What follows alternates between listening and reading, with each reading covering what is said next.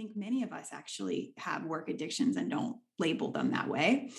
Um, but I knew I needed to go somewhere that I would be able to be free of all other distractions. And so my I'm very fortunate my family has a ranch out in the mountains of Idaho and it is 100 acres of land. Lewis and Clark Trail runs behind it, so it's all protected around it. There's no TV, there's no internet, there's no cell reception. And it's just the beauty and medicine of nature and the mountains and the sky and the smells and the sounds and all those things. And so when I first started, I went out there by myself for 10 days.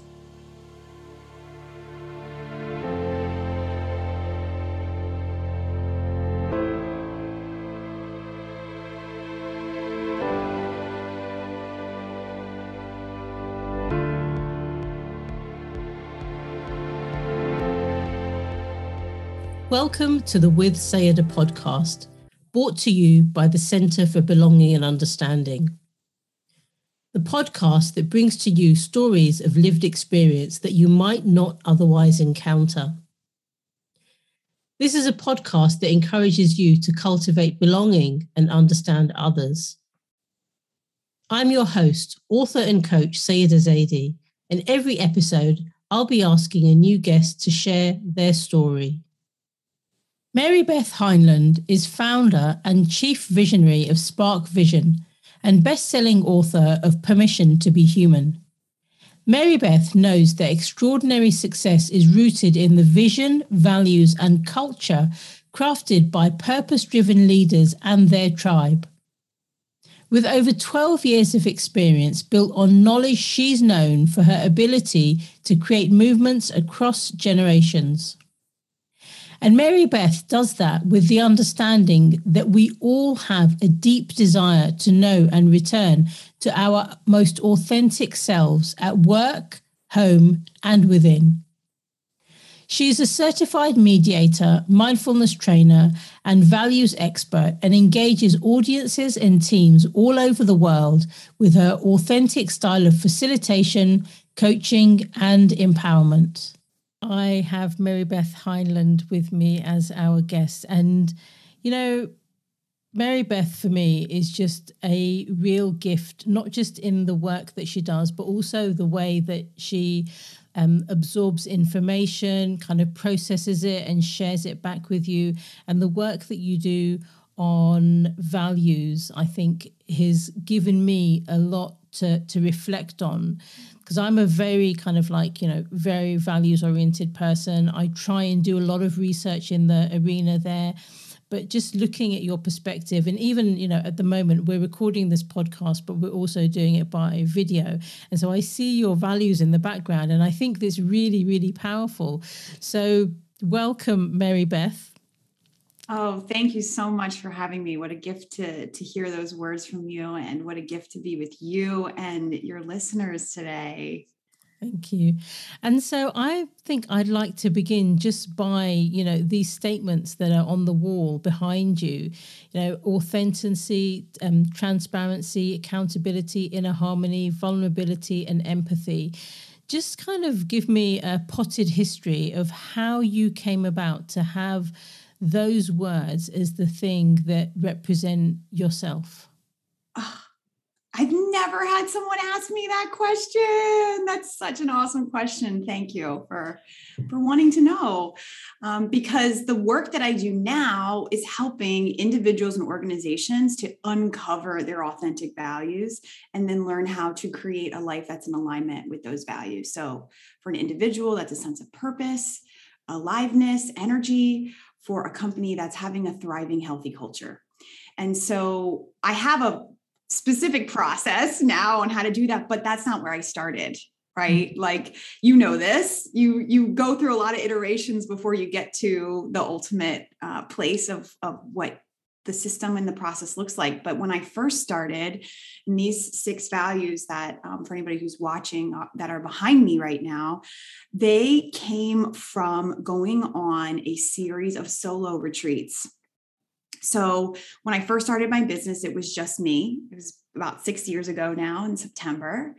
And I knew that I would easily get caught up again in my patterns from before. So, one of the reasons that I knew it was time for me to go in, in my work prior to starting my business was because I was diagnosed with a work addiction and I was being treated and I was being treated for three years before I ultimately left and started to realize there were other options. And it wasn't the company's fault or anything like that. It was very much my inner dialogue in my mind telling me that I wasn't good enough, I wasn't doing enough, I wasn't successful enough. Basically, I wasn't blank enough was mm-hmm. my story. Whatever you want to put in the blank there is was my message that triggered me into work addiction because I thought, oh well, the only way that I can be enough is if I keep doing doing doing doing doing. And so when I started my business, I was recovering from that process. I'm, I'm still recovering. I will always be in recovery from it. I think many of us actually have work addictions and don't label them that way. Um, but I knew I needed to go somewhere that I would be able to be free of all other distractions. And so my I'm very fortunate my family has a ranch out in the mountains of Idaho and it is 100 acres of land. Lewis and Clark Trail runs behind it, so it's all protected around it. There's no TV, there's no internet, there's no cell reception. And it's just the beauty and medicine of nature and mountains and the sky and the smells and the sounds and all those things. And so when I first started, I went out there by myself for 10 days. And during that time, I spent deep, deep, deep time in reflection. I did not take phone calls or anything like that. I really was alone. And that was the first time in my life I ever did that. Wow. I didn't know it was possible to enjoy that. Um, before this year, I used to consider myself an extrovert. Now I know that I'm an introvert that wears extroverts clothes. I'm very familiar, very clear on that at this point. But I just came alive in a way that I didn't know was possible for me. And it was because I wasn't scrolling on social media. I wasn't checking my email. I wasn't reading the latest articles. I wasn't responding to some request. Rather, I was pausing and going within. And so I mm-hmm. made these lists of what did I want to take with me from my past and what did I want to leave behind?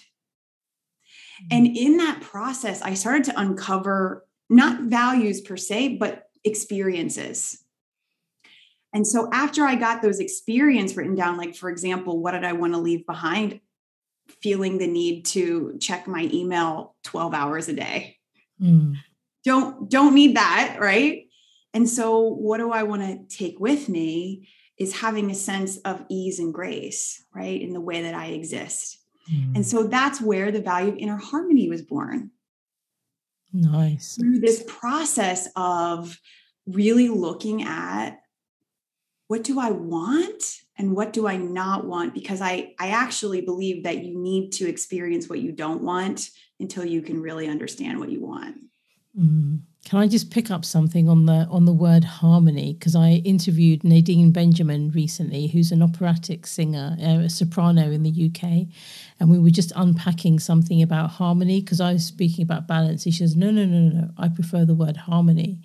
And then we have this conversation about how when you listen to an orchestra, if one instrument is off, you can hear it and it impacts the whole harmony. And I just think as you're speaking about inner harmony you know when when tiny little piece of us or of our life is just not kind of like where we want it to be it actually does impact every other aspect doesn't it? Oh my gosh yes absolutely. I think a lot of people like to think that we have these boundaries like okay well that happened at work so i'm not going to take that home with me. Or that happened at home so i'm not going to take that to work with me or whatever right into my neighborhood into my communities into my places of um, religion. And so it's not it's just not how we are mm. right some people are really great at compartmentalizing but that's not actually healthy for your well-being in the long run right? That is not going to create a sense of inner harmony.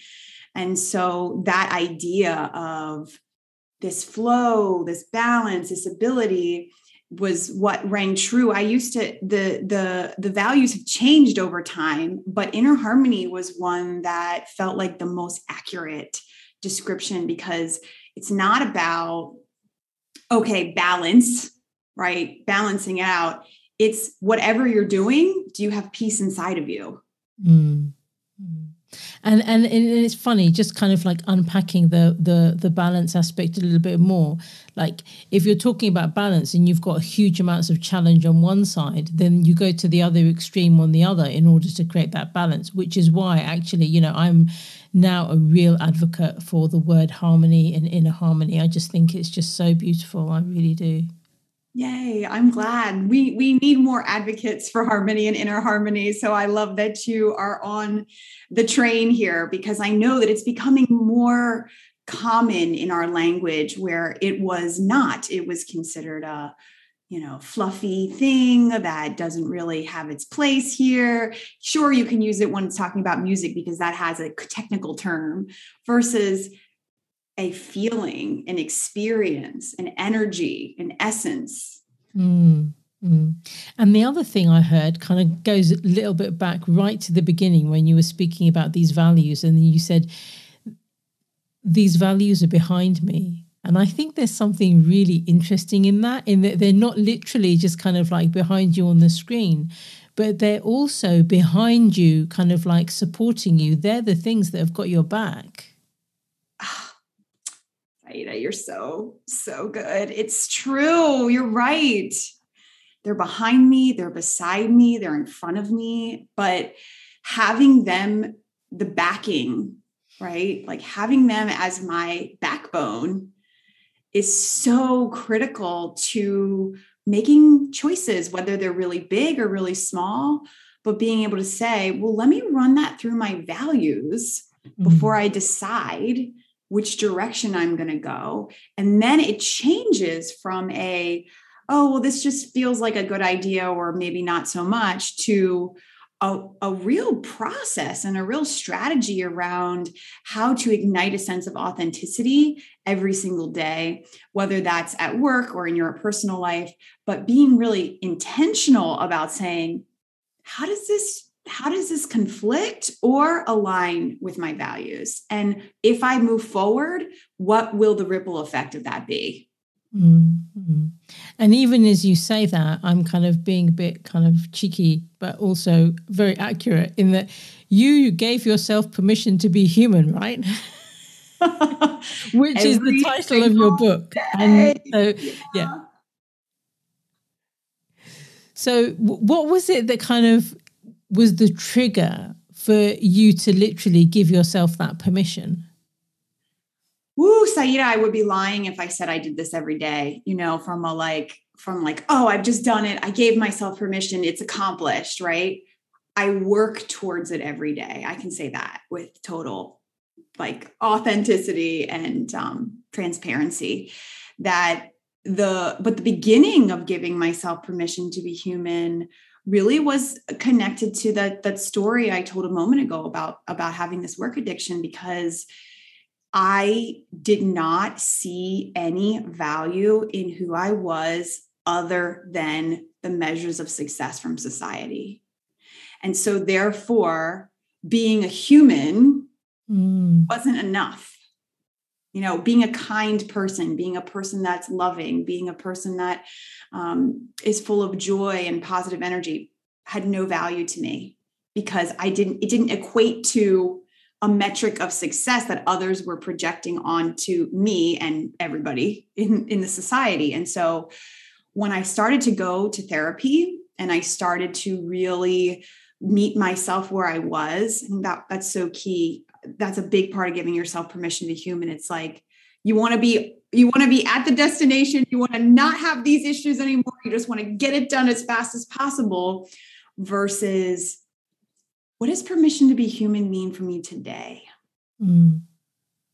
It might be just a matter of allowing myself to cry or allowing myself to celebrate mm. or being kinder to myself when I feel like I didn't do it in the way that I had anticipated getting it done. Mm. And I love that because I know that in, in the work that I'm trying to do in the diversity, equity, and inclusion space, um, it very much is about meeting the person where they are rather than where you would like them to be. Because the minute I think we start looking at people and thinking, oh, well, you should be over here, actually the, you've you've already started with the wrong conversation. And so just by even as individuals kind of locating ourselves and saying, this is exactly where I am today. And maybe this is where I'd like to be tomorrow, or this is the direction that I want to go in. It just makes that piece easier you know the navigation of that whole thing and and life is complex and beautiful and just like really mixed and challenging and all of those other things but see if you don't know where you are how on earth do you know where you're going yes such a such a important point and i think so much of that comes down to self-awareness mm. Mm. being self-aware and being okay with that yeah, absolutely. And working towards it. Because one of the other things that I heard is that, you know, you went through therapy. And I think that that's actually something that we should celebrate because a lot of people have got challenges. I mean, one of the things that I love about um, Russell Brand and just watching his journey in life and then reading his book, Recovery, is the way that he speaks about addictions. And essentially, it gave me a completely different perspective in that we're all addicted to something. And anyone who says that there isn't needs a different kind of therapy, in my opinion. Because, you know, if you wake up and you're looking at your phone first thing, are you addicted to your phone? Like, it's not for me to comment, but I'll ask the question. You know, if you got to go for that cup of coffee, then is there an addiction there? What happens if the coffee's not? And so these are small little things, but actually people do become addicted to work. And and I can relate to what you're saying because I think maybe I was in my early 30s because of the external expectations. You know you're supposed to be at this point in your career you should have done this and then everyone else around you is kind of like hungry for the same stuff. So you think it's normal where in, in fact actually it's not really of service. Right. Well you make a great point with both the work piece and caffeine right? It's so normalized. It's so normal. It's almost like a joke of oh, I can't get out of bed until I have my coffee, or like, don't talk to me until I've had my third cup, or, um, you know, who's worked the most, who's working the most, who's hustling the most. It's become this really unhealthy, normalized society of addiction that actually doesn't serve us. And what you talked about with the phone, I know it's so fascinating when I tell people that I go on these solo retreats off the grid because it's you can tell immediately who has a very intense relationship with their phone and their technology because people all, will will say that's amazing. Oh my gosh. I hope one day i can do something like that. Or i could never do that. I don't know how that's possible. That sounds like torture.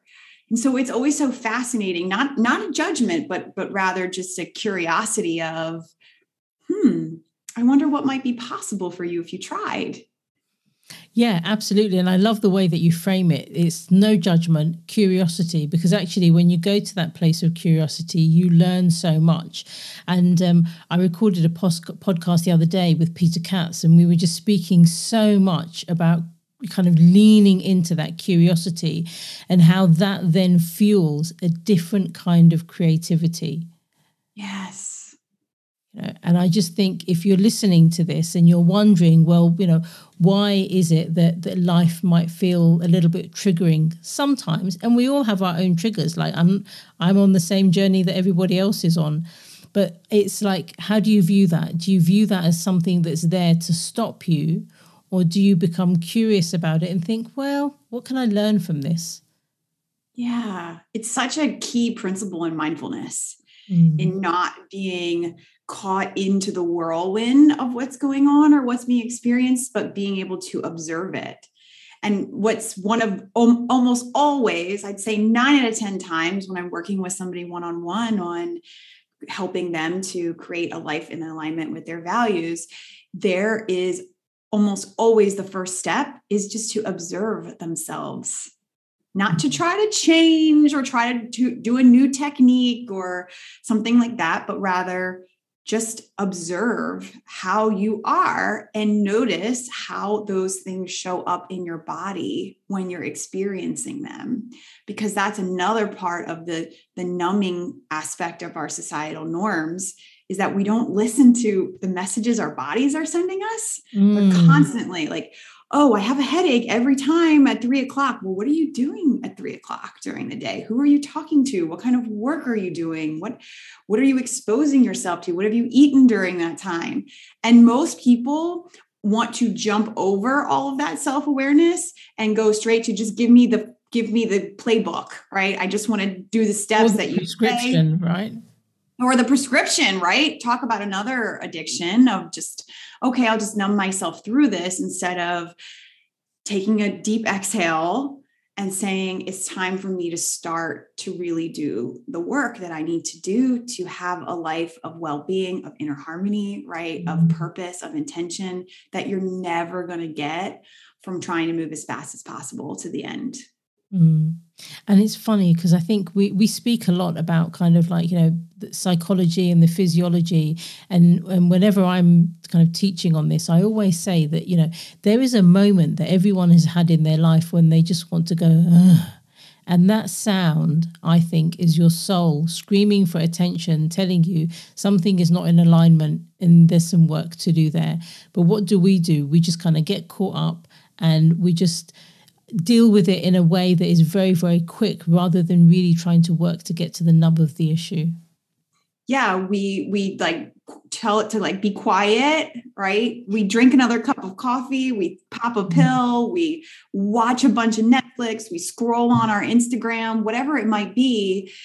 That is what we do instead of listening and being curious. And there's a, a wonderful quote, which is um, Your body speaks to you in whispers, and when you don't listen, it screams. Oh, I love that. That is so good. it's really good. Yeah. And what we don't connect is that the body is the keeper of our soul, it's the mm. vessel for our purpose. And so when our body is speaking to us in whispers and we're not listening, the body is saying like this is not right. This is not okay. Try something different. Listen to me. Pay attention. I can't tell you how many people i've worked with that have um, we started working together because they had a heart attack or they were sent to the er for some emergency experience that they were literally going to die um, mm-hmm. if they didn't take care of themselves and they just did not know how to unprogram those behaviors because those behaviors are so ingrained and they're also rewarded in our current societal norms. And so um, it's an experience where people have to say, actually, my body is really intelligent. Mm. Mm. There's a lot of wisdom here that actually nobody else can give me but my body. Mm, that is so good. That is so good. So you, you spoke about um, kind of mindfulness, and um, we're now also kind of connecting um, with the body. And I, I would just love to know, like, what is it that got you into the work of mindfulness? Mm, it's keep going back to the same thing. This work addiction. I didn't realize this was going to be such a big topic today, but mm. I so this the the moment the milestone moment for me where i where i started getting help was that one morning my husband rolled over in bed and he said to me it's so good to see you. And i was like what do you mean? And he said well typically by the time i wake up you've you're already started working or you've fallen asleep on the couch so you're not here. And my pattern was essentially um, waking up at seven, working a full day, doing some kind of an evening networking event or an event that I was hosting myself, having some food, falling asleep on the couch, waking up around three or four in the morning, working for two or three hours, falling asleep again on the couch, and then mm-hmm. repeat. And, and that was like seven days a week. It wasn't even during, you know, the work week. And I thought I was really successful doing that. You know, I was getting lots of awards, I was getting promotions, I was getting all these results for the organization I was working for. And as soon as something about what my husband said, just like it, it like hurt my heart, even though he was saying it in a loving way. It was just an observation of like, oh, it's so good to see you, right? You're not normally mm-hmm. here. And I just hadn't correlated it. And so I um I reached out to my mother, who was a therapist, and she led a trauma disorders unit at a large um, hospital system here in Maryland. And I said, I don't know what to do. I don't know how to stop these thoughts. When I get up at three o'clock in the morning, it's because literally it has seeped into my dreams of all the things that I haven't accomplished yet, all the things I need to do. And the only thing that stops it is working. Like, I don't know how to stop it otherwise. I can't sleep if I don't, you know. She said, I think you need mindfulness. I think you need mindfulness support. And at that time, I'd kind of heard about it. This now is like 10 or plus years ago. And so she recommended a therapist who had a private practice. And she, the first session that we had, she said to me, I want you to close your eyes and without com- without counting, tell me when one minute has passed.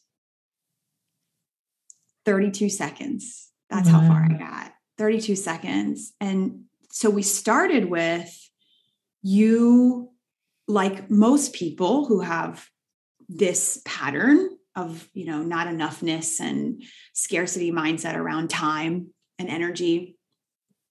You don't think there's enough time, but you really have no idea how much you can accomplish in one minute. So, the more you can adjust your body into the actual rhythm of time, um, you can recognize that you have more than enough time all the t- every day. It's just mm. the way you spend it. And so the other assignment was when you're driving, drive, and when you're walking, walk. And so that was essentially don't drive and take phone calls or very guilty here, you know, send emails at red lights. Um, when you're walking to your meetings, don't respond to texts and other things. Like just be there, just go there, pay attention to your surroundings and th- that was my first session and it massively transformed my ability in just this curiosity piece right mm-hmm. of like is this even possible for me and one of the big stories that i've been telling myself is that people won't respect me if i don't get back to them as quickly as i currently do and that's one of the things people know me for and then so, so slowly she started to say well how about we try if you wait an hour let's see what happens if you wait two hours. And then eventually it was 24 hours, 48 hours. And I was not willing to do more than three days. Um, but she, and so we did this, this test to see, do people treat you differently? Do they have a different perspective of you? Mm. They didn't. They had no, there was no, there was didn't. no difference. Yeah. Um, and so it was so profound in recognizing that mindfulness isn't just about meditating and breath work and mantras and all the things that are maybe more um, known as concepts of mindfulness, but rather simply being in the present moment and being curious about what it has for you. Mm. I, I love the the thing that you're sharing as well about like time and the um I, I'm going to describe it as the fluidity of time um, when I was writing my book, Results, the Art and Science of Getting It Done, one of the things I was saying is that, like, I feel as if I've just put 10 years worth of knowledge out in one month because I wrote the thing in a month. Oh and I even read it now and I'm like, I don't know how I did that. And I could, I don't think it's something I could ever repeat but that's because it was like literally it was building up and it was processing and all of that other stuff and that's how it came out. And then the funny thing is even with this podcast like i've been thinking about it for so many years it took two or three decisions. And then within 2 hours i made more progress in 2 hours than i'd done in so many years. And so the the the piece about that is time is fluid. There are other areas of my life where like literally you know something would take me um, a few minutes but it's it's just not happening you know and and i think that for me, it's about leaning into that and just acknowledging how do we receive information. You know, so all of the things that you've shared about um, mindfulness, some people will hear and they're just going to think, yeah, yeah, yeah, heard it all before. And other people are going to pay attention to what you said and they're going to be like, okay, so where do I begin? How do I find out? What can I do as my first mindful exercise? So that it circumvents them coming back to this in 10 years' time and thinking, oh, I wish I'd done that. Right, right.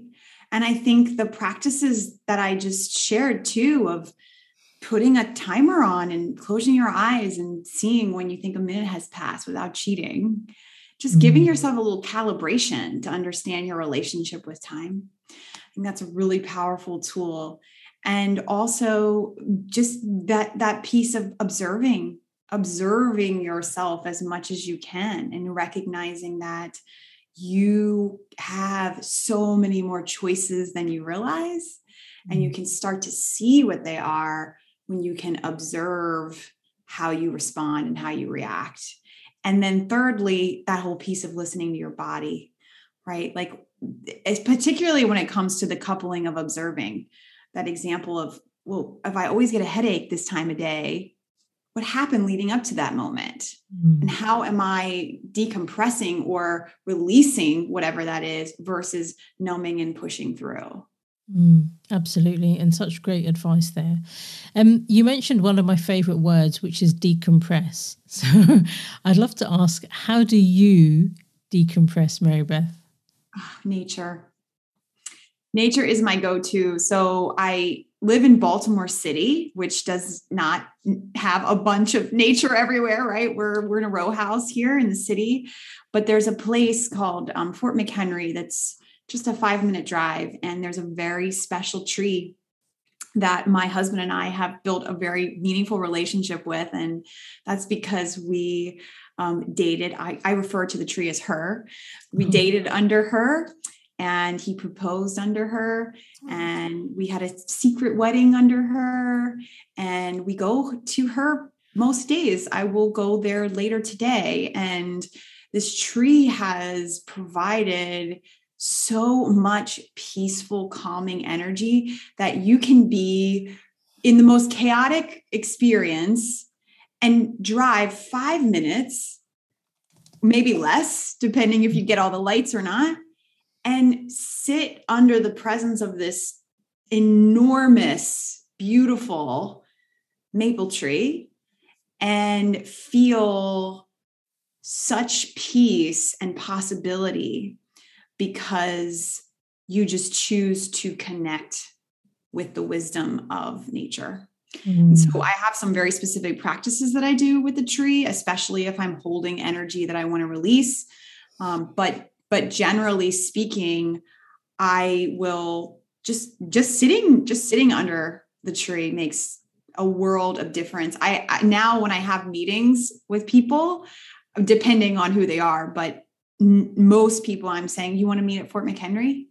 Like i'd much rather go meet and sit under the tree than um, go to a coffee shop or something like that. You can bring your coffee with you. So i have two folding chairs that i keep in the back of my car pop them out and that's where we go. And and it's been amazing also to see how other entrepreneurs business leaders you know executives that are not having this as a normal meeting are like whoa i feel so much better just being here and just sitting here instead of being in the hustle and bustle.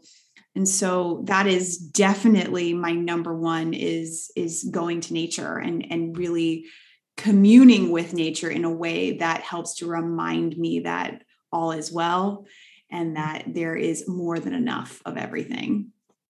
Wow. And, you know, like, I, I just love everything that you've just shared. And this piece about trees, for me, it just makes me really emotional mm. because, um, and, and I'll share all of the links in the show notes. But, but the one thing that I'll say out loud is that, um, there's a story um, related to the Prophet Muhammad um, in Islam, which speaks about after he passed away, peace and blessings upon him, after he passed away, um, there was a tree that he would go to and he would stand mm. next to it and kind of it would be the tree from which you know like it kind of like lean on it and give his sermon and after he passed away the tree wept. And when i hear that and it just kind of gives you a really different relationship with nature and then there's some other stuff about how actually like at globally, the roots of the trees are all linked together underneath the crust of the earth. And so for me, I am a tree hugger and I have no shame in it, right? And so I have my trees whenever I come to the US, like, uh, because I, I, tend to go back to the same places, I have my trees that I will hug. And it's kind of mm. like my version of connecting with the earth in that place. Oh, I love that. Saiyyidah, that's so beautiful. And I couldn't, I couldn't relate more. It's it's real. It's a mm. really beautiful thing. Mm. And I think that sometimes, I mean, this is where I'm going really hippie now, but sometimes you hear and you receive messages that you might not otherwise. And I don't know, don't ask me to unpack how that stuff is happening. I just kind of know that it is. It's true. I think so much of it is from the stillness that it creates inside of us when we truly connect with the energy of the tree, right? Mm. Because the tree is so strong and solid and quiet and certain and confident and abundant and loving and constantly in a state of growth, but doing it with a pace that is healthy and nourishing and taking care of its community around it like you said with the roots one of the things i'm really looking forward to seeing more of um, i know we're both um, fans of the HeartMath institute mm-hmm. they're starting to do a lot more research on tree intelligence and the connection between trees themselves but the connection between humans and trees i don't know if you've ever seen the image of a human's lung and like yeah. a tree and our fingerprints and the inside of a tree, you know, looking at the rings around a tree. Mm. It's undeniable. It's undeniable the synchronicities that exist. And one of the things I'm really grateful for the work that I get to do and the work that we're on a quest to open a retreat center out in Idaho um, is to connect people more deeply with this because you can access a tree in most places. There mm-hmm. certainly are areas where you can't. I don't want to um, say that all, but the majority of places you can, if not a tree, a flower, something that's a piece of Mother Nature that can give you this incredible wisdom. Like you said, these messages and things, like it's literally from being in that calming presence and allowing that energy to take over as the collective experience. Mm. Yeah. And something I did not expect to, that we would be speaking about, right? But actually, really important, in my opinion. Really important. Yeah. So, kind of moving the conversation along a wee bit, if I can. Um, like you strike me as somebody when they have a project you're really committed to it and you kind of get it done. So what is it about or how do you determine whether a project is the right thing for you to do? That's one question. And then the second bit, part of it is how do you then move forward and actually make the progress that the project deserves? Yeah. So if it's a project that I'm partnering with somebody else on, like a, somebody's hiring me to take this on. Is that the frame you'd like to? I think it's about one of your own projects. One of my own projects. Okay, I'm glad I asked. So one of my own projects. Okay, we can we could like you just said you wrote a book in a month. Oh my gosh, that like blows my mind because this was uh, five years in my mind and one year in practice of getting it out. But um, so if I use that as an example as a project, so the first thing I do when I decide, is this something I'm going to take on, is really look at what my capacity is currently. Mm. because we were talking about this before we started the official recording like we are people who have lots of ideas right? Lots of possibilities. I can, I can t- tell you the names of the next five books i want to write. Me too no surprise. I'm not surprised to hear that you can relate to that. And so, a big part of the process is understanding what is my capacity to give this the energy and intention that it deserves? And so, for example, with the book, the reason that I hadn't pushed it to the forefront for so long was because I knew that I wasn't going to be able to um, do it in a way that the energy that I would be writing it would be one of inner harmony. Mm. It would be from stress, it would be from obligation, it would be from I should, right now I'm supposed to, this is an expectation versus I'm going to intentionally make this space and set up boundaries so that it can live and thrive in a way that is in alignment with my values. So so the first piece for me is really looking at capacity and then giving myself permission to be human in like okay, you can't do 25 things at once. What's going to be the 1 to 3?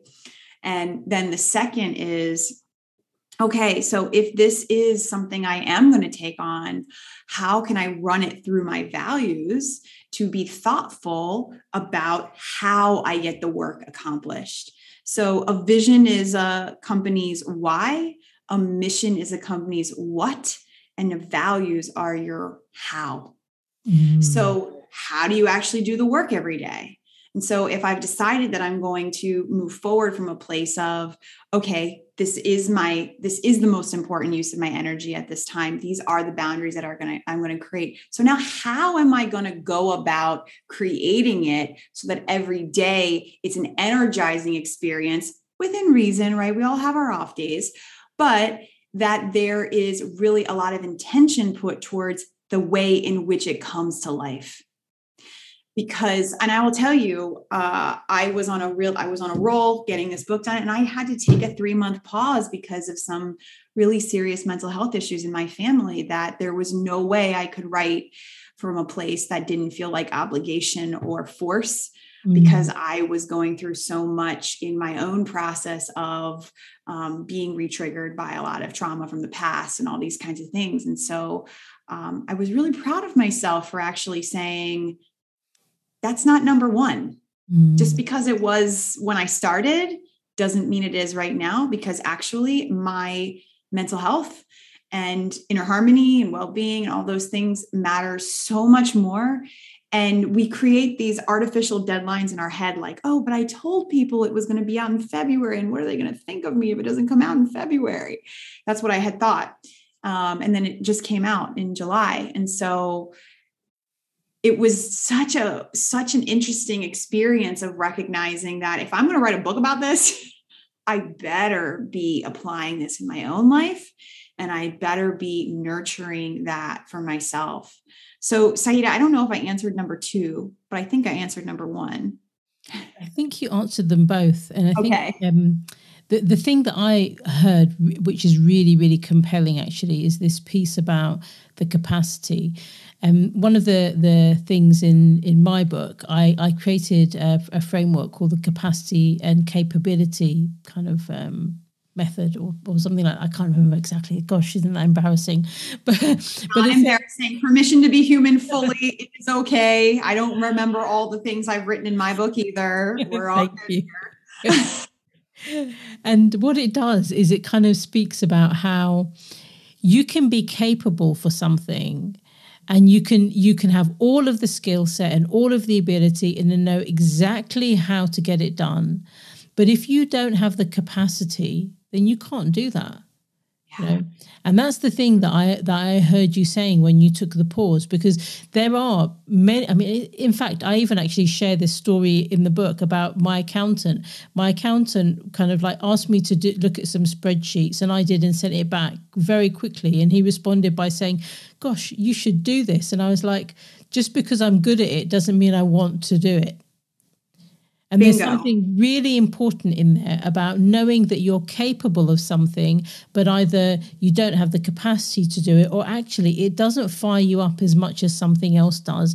And don't be shy about saying that. And i i really want to honor your bravery and and your courage in saying you know what? I need to pause from this and i need to reset my timelines so that i can do what is right for me. And you did exactly what you said in the book. You gave yourself permission to be human.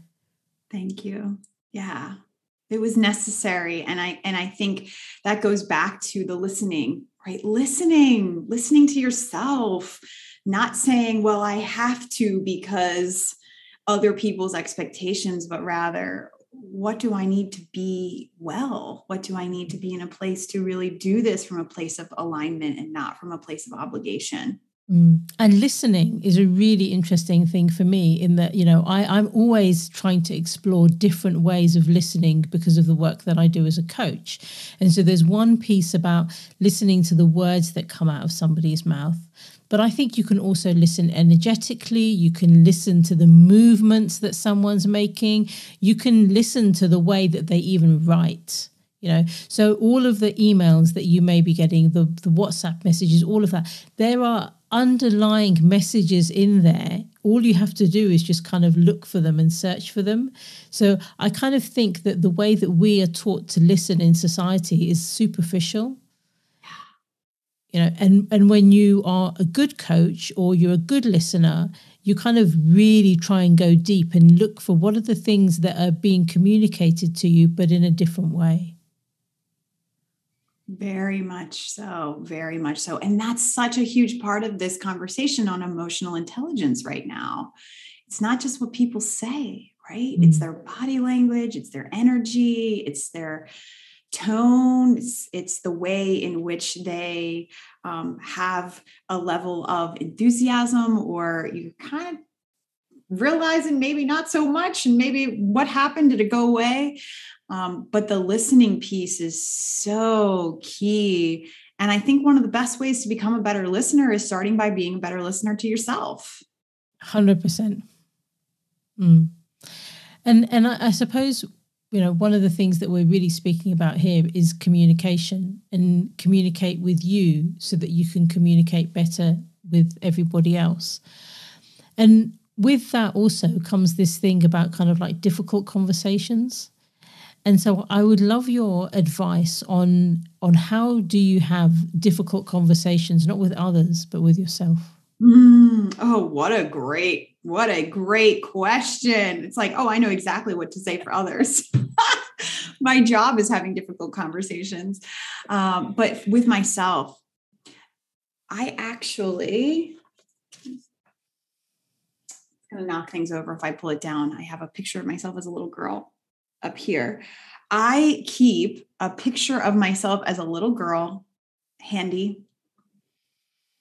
And whenever I get into a place that I have to have a difficult conversation with myself, I say it to the little girl in the picture because there is a serious difference in my empathy, in my kindness, in my clarity than if I were to look in the mirror. Mm. And the little girl, just like every single adult has, you have a little person inside of you that still needs to be cared for, that still needs to be heard, that still wants to have temper tantrums and still wants to be snuggled and loved and all those things, even if you're grown up and don't quote unquote need that anymore. You, you actually do. You do. It's just different volumes and the key, though, is to not hope somebody else figures that out, but you give it to yourself whenever you need it. And so when I find myself being particularly critical, that is one of the key parts is looking at her and saying, I don't ever want you to talk to yourself like that. You know, oh, you're such a kind and loving and generous person. What do I need to do to take care of you right now? It's a very powerful tool. And, and it's another thing that whenever I'm coaching someone, one of their first assignments is to get a picture of themselves when they were six or younger, if they're able to, um, and to use it as a tool for this specific reason, which is um, sometimes it's hard when we see ourselves as adults to think we, you know, it's not going to help us if we're not hard on ourselves because that's how we get to the next place versus you can actually motivate yourself through love and not just fear. Mm. Seeing that little person can be a huge, huge breakthrough point of um, the process. And actually, one of the things that I that's really powerful that often do with coaching clients is I have them pull the picture out and they speak out loud what they want that young person to know. And then I record it, I type it out as they're saying it, and then they print that. And so they have it next to the picture so they can, they, if they're at a loss for words, they have that as a go-to. And this is something anybody, any one of us can do. Mm. You can do it today. That's so good. I, I remember recently I found my um, first passport. And bear in mind, so my passport was made when I was two weeks old, and that was in the early 1970s. And so this is, I mean, I'll, I'll put a picture of it in the show notes because it's just so weird. And, and as I was looking through it, there was another picture of me when I was about four or five years old. And I just looked at that kid and I thought, oh my gosh, right? Like if, if that person could see you now, what would they say to you and you know without being funny because we always look at whatever it is that we've done and we've achieved and we always are looking for the next thing and i think that person looking at me probably would just be shocked at what i've been able to do even though i still feel i've not done half the things i want to and i think that's the key thing it's just looking back at that younger person and thinking well you know what there are bits about me that that person would not admire, but on the whole, I think they would be like, you know what, you done all right. Yeah, you know? totally. And I think that that is so incredibly powerful because a lot of times, especially parents, you want your children to feel that way about you, which is beautiful. Of course, I think most people would would say that. But it's even more powerful when you think about it yourself. Mm. Because then you radiate that. Yeah, and I and, and I think it's even more powerful because you know I had some challenges growing up. You know, my my parents split up when I was young. There were I had some health issues as well, and then there was the other stuff about kind of like you know being one of a handful of brown kids in an all white school, and and just so many different things. And and I and I look at that young person and I think you know there you had a lot going on and you were just kind of caught up in some of that stuff and and we see the and we're having a different conversation now about anxiety of young people which is absolutely fantastic. But the support systems just weren't there then. And so for to kind of come through all of that stuff and still do relatively okay i think is a really really big deal you know? Yes, yes. And I think even if you aren't feeling relatively okay, mm. right? Even if you don't feel proud of who you are today, it can still be a very powerful experience of you probably would never want to talk to that little person the way that you're talking to them now and what would you what advice would you want to give them if they were going through a version of this experience, right? That you can then mm-hmm. give back to yourself. Mm-hmm. Because I think um, both of us are folks who have done a lot of personal work, right? We've done gone on a very intentional journey of alignment. We're we're creating businesses and lives that are a reflection of our values, and certainly not done, right? That's a forever journey. On a journey. But, yeah and but it's the kind of thing that i do know a lot of people that i that i that i work with aren't proud right they don't they don't have that feeling and so um, it's a it's really powerful to also be generous and kind in okay so what is what is it what does that mean? What what changes would have to take place? And mm. what maybe are some of the smaller successes that you can really celebrate and highlight and put energy into? Because n- there's no person on this earth who has not done anything worth celebrating right? We all have done something worth celebrating. It's just giving ourselves that permission and that credit for what it is and we get to define what success is versus what does everybody else think it should be?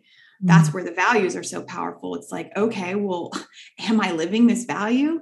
That is the ultimate success. That's the ultimate mm. success. Mm, absolutely absolutely. And sometimes you can't see your own success or your own achievements. It really takes somebody else to kind of reflect that stuff back to you. Um yeah just kind of unpacking this conversation a wee bit further, one of the kind of questions that I love asking my guests is if your 16 year old self could see you now, what advice would they give to you? Ooh. My 16 year old self did did not have good advice. she was really not okay. I had a pretty serious eating disorder when I was 16. I really did disliked who I was, but I was there for everybody else around me. But I think that if she had a moment of clarity, you know, a moment of um, pause, which she didn't. My 16 year old self was always, always, always on the go. Um, that she would say, You've really done it. You know, you're mm. really doing it. And I didn't know this was possible for us. And to keep going because there's so much further um, on this journey, and that um, doesn't matter what it took to get to where you are. It doesn't matter what it's going to take to to keep going. That you have what you need to move forward. She sounds like a pretty wise person to me. Come on. I would hope if she had a moment of clarity, that would be what she says. But yeah, yeah. my 16 year old self was in a lot of pain. Mm.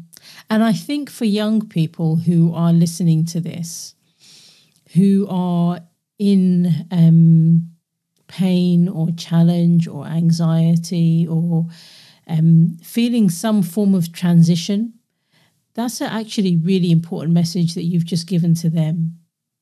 Thank you. Yeah. Um, I would love to ask, you know, what's your favorite book apart from Permission to Be Human, of course. favorite My favorite book. I'd love to know if you've read this. It's by Eckhart Tolle, A New Earth. Oh, I've read some of his other stuff, but I haven't read that one.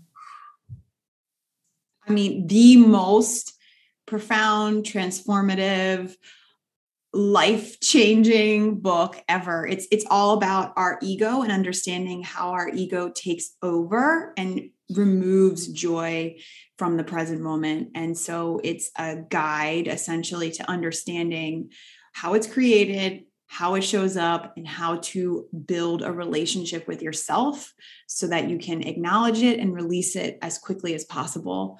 And what I love about the book is that it's 10 chapters, and Oprah did a chapter by chapter interview with him. Wow. And so there's a there's a podcast series that you can listen after each chapter. Personally, it's I would read one chapter a day or maybe even a week, depending. I, I've read it. I I try to read it every six months, and so I don't ever try to read more than one chapter at a time because it's so much. But what's amazing is that you can then pop on the podcast and hear a discussion about that chapter too. So it's definitely mm-hmm. going to be in my forever life rotation. I'm going to be buying that as soon as we finish. Excellent. And what are you reading, listening, watching at the moment? Oh my goodness. I just I just finished um reading um The Master Plan by Chris Wilson.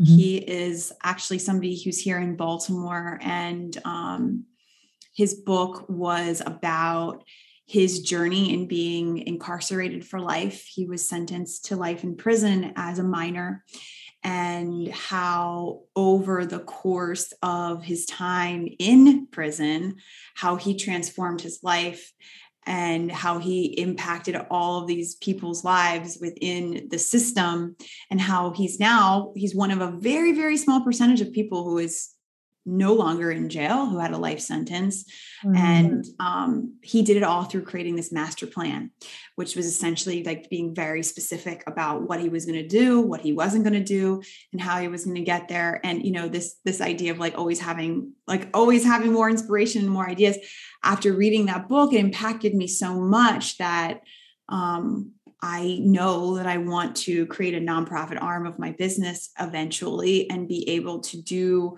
the work that I do now in communities that probably wouldn't have access to it otherwise. And um, I also am a, I, I've become a um, a member of my local Girl Scouts chapter that has a, a chapter that goes into the prisons with moms who are incarcerated with the girls. And our chapter here in Baltimore, I'm going to be developing a mindfulness and meditation program mm. for the mm. girls and their moms. And so that book I only read it a month ago and it just has massively inspired me to make the most of this precious life in a way that perhaps I wasn't considering from a place of privilege. Oh, I love that. So that's a second book that you've given to me that I'm going to buy almost immediately. Like you've done such a good setting job setting it because I think one, I love the concept of kind of like strategic planning and having an idea of the direction that you want to go in and then making that happen. So, you know, Chris Wilson, I think you said. Yes. Yeah, he sounds like an amazing, amazing person. Yes, he's an amazing human being. I've had the the honor of being on a panel with him here in Baltimore. And, and that's actually how I got his book. His book was like given out at this event. And I had had it for a couple years and I finally read it and I was like, oh my gosh, this is exactly when I was meant to read it It's so inspiring. It's it's one of these like okay, there are a lot of different ways to live this life and there are a lot of ways that people get into the circumstances that they are in and um, there is so much shared humanity in that experience even if you can't relate to the specific mm. events you can feel inside of yourself what's possible for you if this amazing, extraordinary human being was able to do that in their own lives. Absolutely. Absolutely. And then lastly, what advice do you have for me? Ooh. Well, this is going to be um, probably not a huge surprise, but my advice to you and my advice to whoever's listening right now would be to give yourself permission to be human. And so every time that you go to a place where you're being unkind, overly critical, felt filled with filled up with expectations of others, remind yourself that you get to be the one to give yourself that permission. Mm. I love that. I just think it's uh, it's what we all need. I was, you know, I, I was thinking about permission slips, and I was thinking, you know what? Like, there's there's so much goodness in the work that Brené Brown has done, and I've created so many permission slips. I'm going to create one, and on on it, all I'm going to do is write. I give myself permission to be human. Mm, I love that. You know, Saiyyidah, I'm you're going to get one of these in the mail. Um, but I have this, this is part of the book. I have a permission to be human mm. pledge. May I read it to you? Please. Okay, so I'm going to ask you to like, you know, like you would be in a position of receiving a pledge, right? there you go. All right. I promise to honor what makes me perfectly imperfect. I promise to meet myself where I am, not where I want to be. I promise to suspend judgment and ignite compassion. I promise to set healthy boundaries to protect my energy. I promise to prioritize my well being by embodying my values. And in doing so, I promise to give myself and others permission to be human. I love it. I really do. And and I promise all of those things. I just think that's that's brilliant. Like you know you. I, yeah i want to find a way of giving that to so many different people so i have a question for you because a lot of people will have listened to all of the wisdom that you've shared and thinking how do i get in touch with mary beth what's the best way yeah. So if you want to get in touch in a social way, I'm very active on LinkedIn. I'd love to connect with you there. Um, if you're interested in my work or collaborating in some way, you could check out my website, which is sparkvisionnow.com. Wonderful. And I encourage everyone just to kind of like go and find Mary Beth and um, buy her book, Permission to Be Human, and certainly uh, find her on social media as well. It's just been a real gift uh, speaking to you. Thank you so much for sharing your wisdom. And I wish you all of the best with all of the wonderful work that you do. Likewise. Gift is the perfect word. That's exactly what this has been. Thank you.